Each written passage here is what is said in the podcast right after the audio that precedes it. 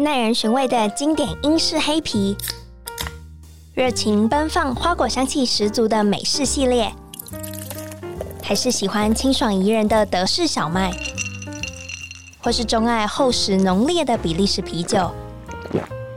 欢迎收听《深饮啤酒》，陪你探索来自世界的精酿啤酒，让我们一起从微醺中学习吧！Cheers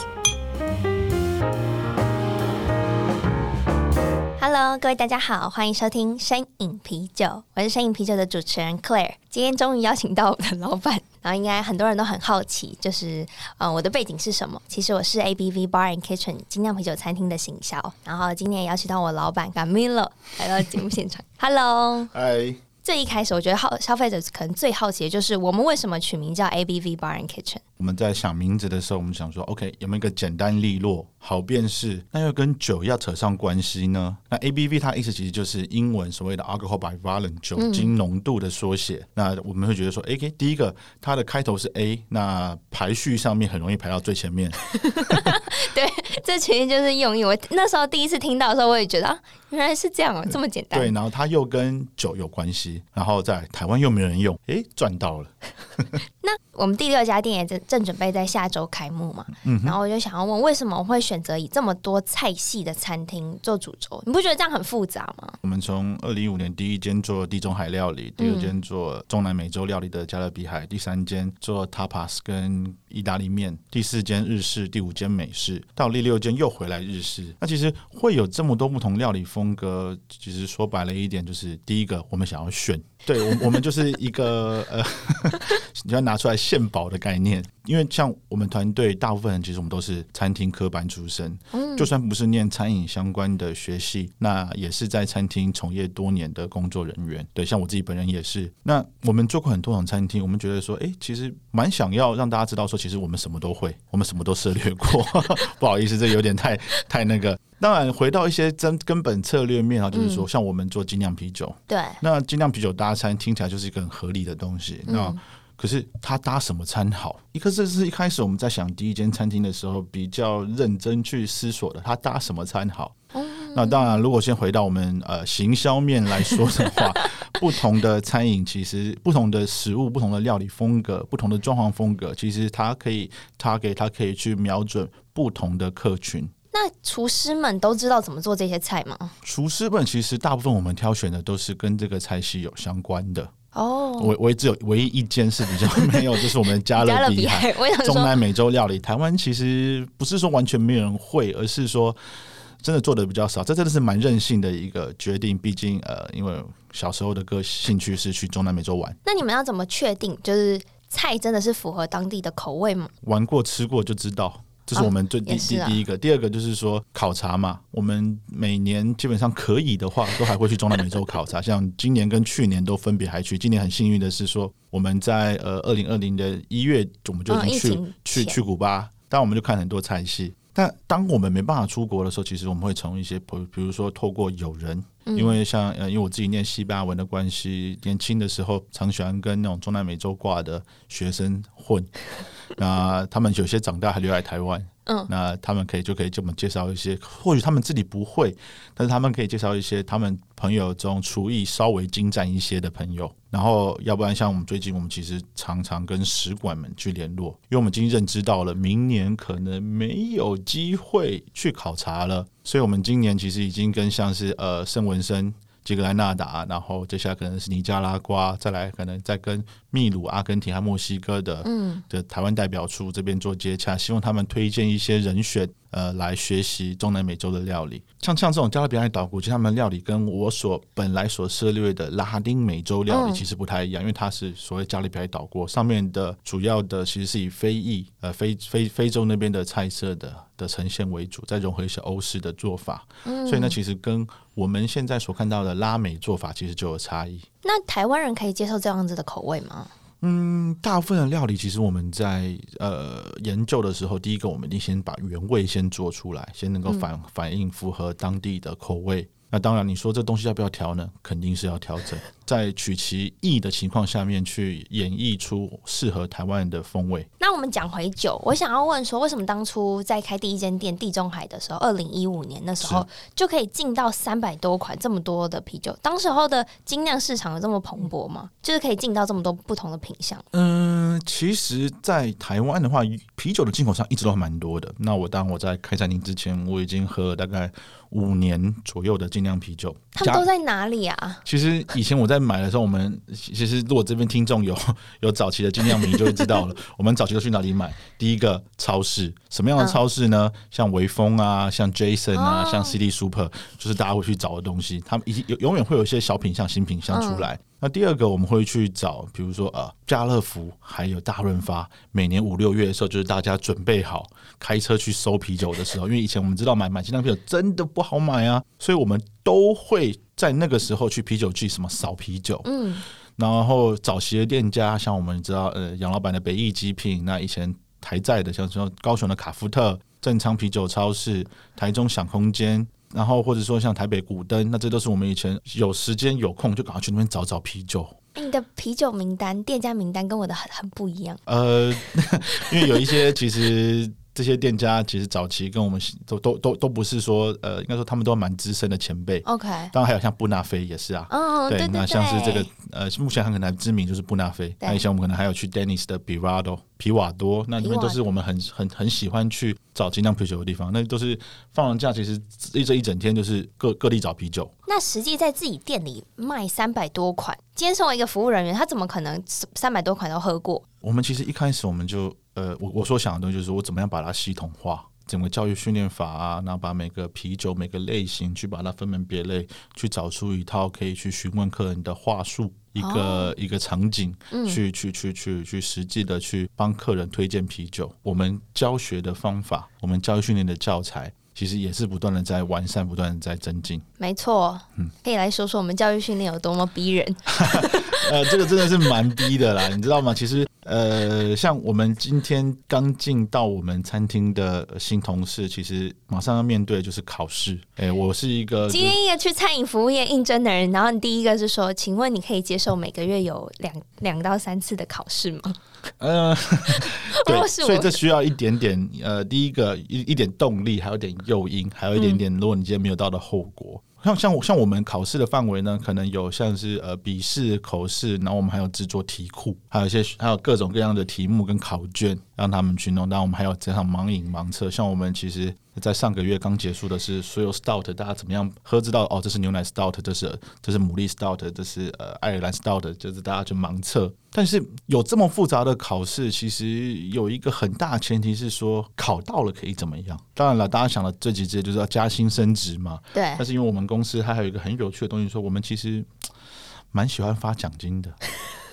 那我们的奖金大概就是分店的利润的大概二十五 percent，所以其实假设说这个分店这个月它的利润是四十万，那它大概是每个人分十万，当然有时候会更高一点，那就再更高。好了，那我愿意考试。大概就是这个，大概就是这个原逻逻辑跟原则了。那可是我有点不理解的就是，今天精酿市场其实说到底了解啤酒的人没有到很多，那可是为什么需要这么专精？其实也可以简化，就我们为什么要把它变得那么复杂？又不是每一个来店里的客人都想要知道那么大量的啤酒知识。我们有一有一句话啦，叫做试酒要专业，喝酒可以随性。比如说你很讨厌喝酸的，你就先服务员第一个就说：“哦，我们这个月消费消费第一名是这个。”那刚好是一个，比如说呃德国盐小麦，或者是说呃一个 Lambic，比利时 Lambic。那请问他如果就是这样子卖法，那那这样我会很不开心。肯定不开心的，就是我不吃辣，你还给我煮大辣的概念是差不多的。那这五年以来，精酿市场有就消费习惯有改变吗？就大家可能喝的酒的类型啊，或是大家对于啤酒知识有增加的趋势吗？其实这个是不断的在进步的东西。嗯，对。那其实我们早期我们会发现，就是像 IPA，比如说我们讲那种比较苦的印度式淡艾，其实喝的很少。然后再来就是说浓烈型的啤酒喝的很少，大部分其实台湾一开始喝都是喝德式或比利时。那可是这几年来讲，酸啤酒哦，很多人来就说我想喝酸的或者想喝什么的。其实我们只要能够激发起一个客人的好奇心，他今天喝到一个他没喝过的啤酒味道，他觉得好喝，没错，他只要先喝到第一支好喝，他就会说。对，所以前面第一步训练很重要，可是第二步就是说，哎、嗯，其实这慢慢的是可以建立起客人对于精酿啤酒的好奇，嗯，然后再辅以一些相关的知识。那再举个例子嘛，其实呃，我们呃五年前刚开始的时候，台湾铝罐的精酿啤酒其实是完全没有市场。那其实基本上可以说没有市场，但是在这几年，甚至在这一两年，其实我们发现有一群消费者是死忠铝罐的，因为大家知道铝罐对于啤酒的保存，因为光线的关系，是可以比较完整的保留啤酒风味的。这样其实就是一个客人对于精酿啤酒的认知。要不然，其实一开始大家都希望能够拿玻璃瓶，然后拍照上传 FB 或 IG。对啊，整排摆起来很漂亮。其实这就是有在改变，但就是有在消费市场在进步。对对对对对。然后其实慢慢有越来越多的客人会跟我们的服务员对谈。嗯。其实他就最想喝什么东西，或者他没喝过这个类型，想说哦，我之前就遇到像某 Mindbuck 五月博客，这这种类型是少到不能少。客人说啊，我想喝喝看这个，OK，我有给你喝喝看。哎，那这样子很好，因为你不管是怎么样的，就跟刚刚餐点的选择一样，还有酒款的选择，就是我今天不管是喜欢淡的浓的，我过去我其实都可以满足我所有的需求。对，所以其实种类上面有就需要。当然你说我们现在卖三百种多不多？多，但是我们会再更多吗？机会会不大，因为我们三百种其实就可以蛮蛮完整的去提供各种不同的风味。但是你说要少嘛，其实也不太行，因为三百种大概是我们现在抓到了一个甜蜜点，就是说各种风味、各种类型都可以去呈现。就就就就是说，今天种类要够，它才可以喝到第二、第三，或是启发他下次再来的动力。嗯，那我也想问你，为什么 ABV 不卖 on tap 的酒？那这是一种所谓的机会跟选择啦。那其实像我们讲嘛，我们今天要种类。多，嗯，让客人都能够喝到他想喝的风味。那其实 bottle 或是 can 它的它的空间相对的要求就比较少。同样的空间里面，我可能可以装十款的 tap，就所谓十款的拉的啤酒。对啊，对桶装的啤酒。但是同样的空间，我可能可以放三百种。那这样子的情况下面，客人就有更多的选择，更多可以体验不同啤酒的机会。然后再来啦，就是在商言商嘛，再回 聊到成本跟这些东西控管。我们知道精酿啤酒其实它这个是我们产业的硬伤，就是它的成本都不漂亮，它的成本是一般酒类的大概两到三倍。呃赚精酿啤酒的钱其实不好赚，它要先先有这个前提认知。同样的瓶装跟罐装，其实成本正常讲差不多。呃，比如说瓶装跟桶装差不差不多，但是桶装还有一个东西叫耗损。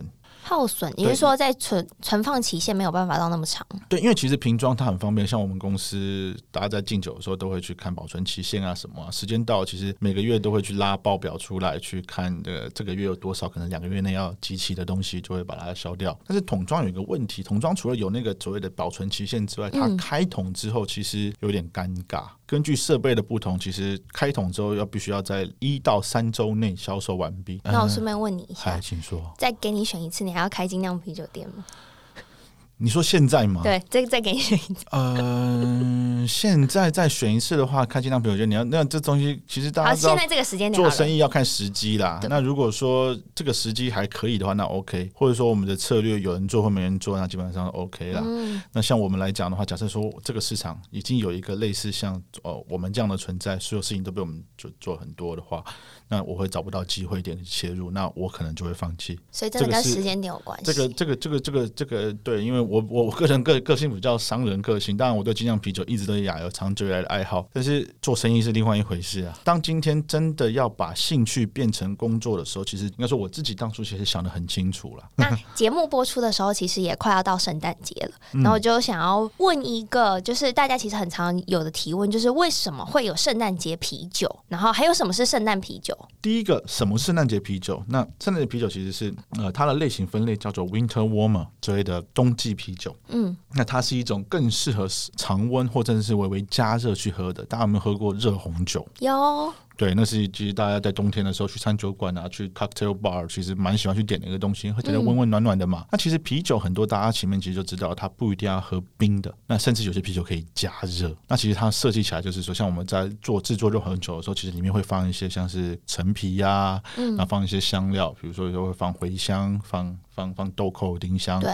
甚至还有放个肉桂棒在上面之类的，其实就是这样子的感觉啦。你你想要一款浓度比较高的比例那个啤酒，然后你在里面就是可能调味上面，呃，说在香料使用上面比较大胆，香料味道比较明显。那这些啤酒其实就是在这个情况下面加了更多的这个东西，然后再把酒精浓度这里拉高，嗯，让它就是很适合冬天。很适合常温甚至加热来喝。像我就知道有一款那个奥地利的叫做 Saint Nicholas，大家应该蛮熟的，它中文翻译叫成年啤酒王，十四趴的啤酒。那每年十二月五号是它的开桶日，然后奥地利他们当地怎么喝？他们会拿一个小杯子，很厚很厚的玻璃杯，然后烧一块热石头把它丢进去。然后如果你今天不想要那么复杂的话，大家家里面应该有微波炉吧？这啤酒我们可以直接从我们店买完以后可以直接回家。请不要把玻璃瓶整个放进去，把它倒在马克杯里面。请不要使用一般的玻璃杯。基本上我还是会建议说，你使用家里面拿来喝咖啡用的马克杯。那你可以推荐几个？除了刚刚说的陈皮王之外，还有没有哪些品牌是我今年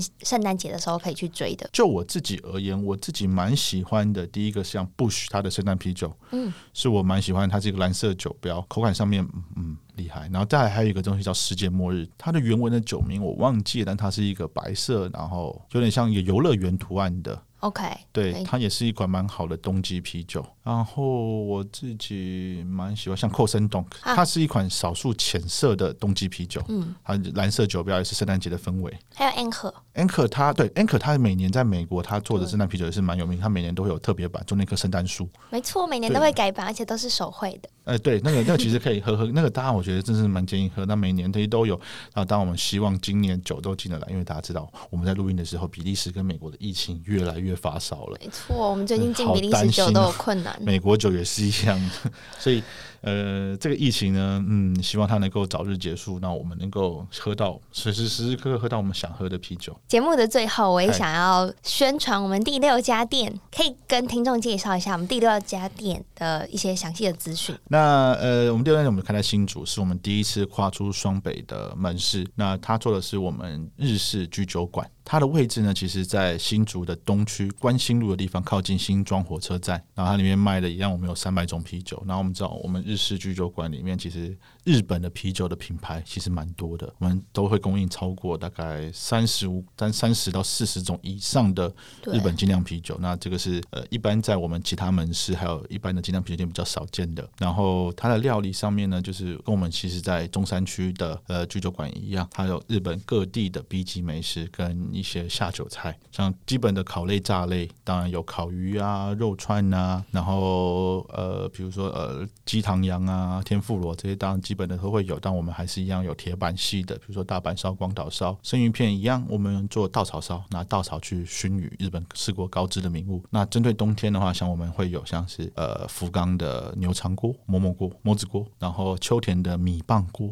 哎，这些东西其实都蛮有意思的，我们就是一个一个看，一个一个学，一个一个加到我们菜单里面。今天谢谢卡米尔来到声饮啤酒的节目现场，也是暌违已久，终于 有没有觉得现在变得跟大家如果听前面的听众就发现，哎，对谈上面又变得比较轻松，没有那么就是觉得很紧绷的感觉。我现在终于能面对我老板，能放松，这也不错。呃，加油！耶，yeah, 那今天节目就到这里，然后节目也是由 ABB Bar and Kitchen 赞助播出，那就这样喽，拜拜，拜拜。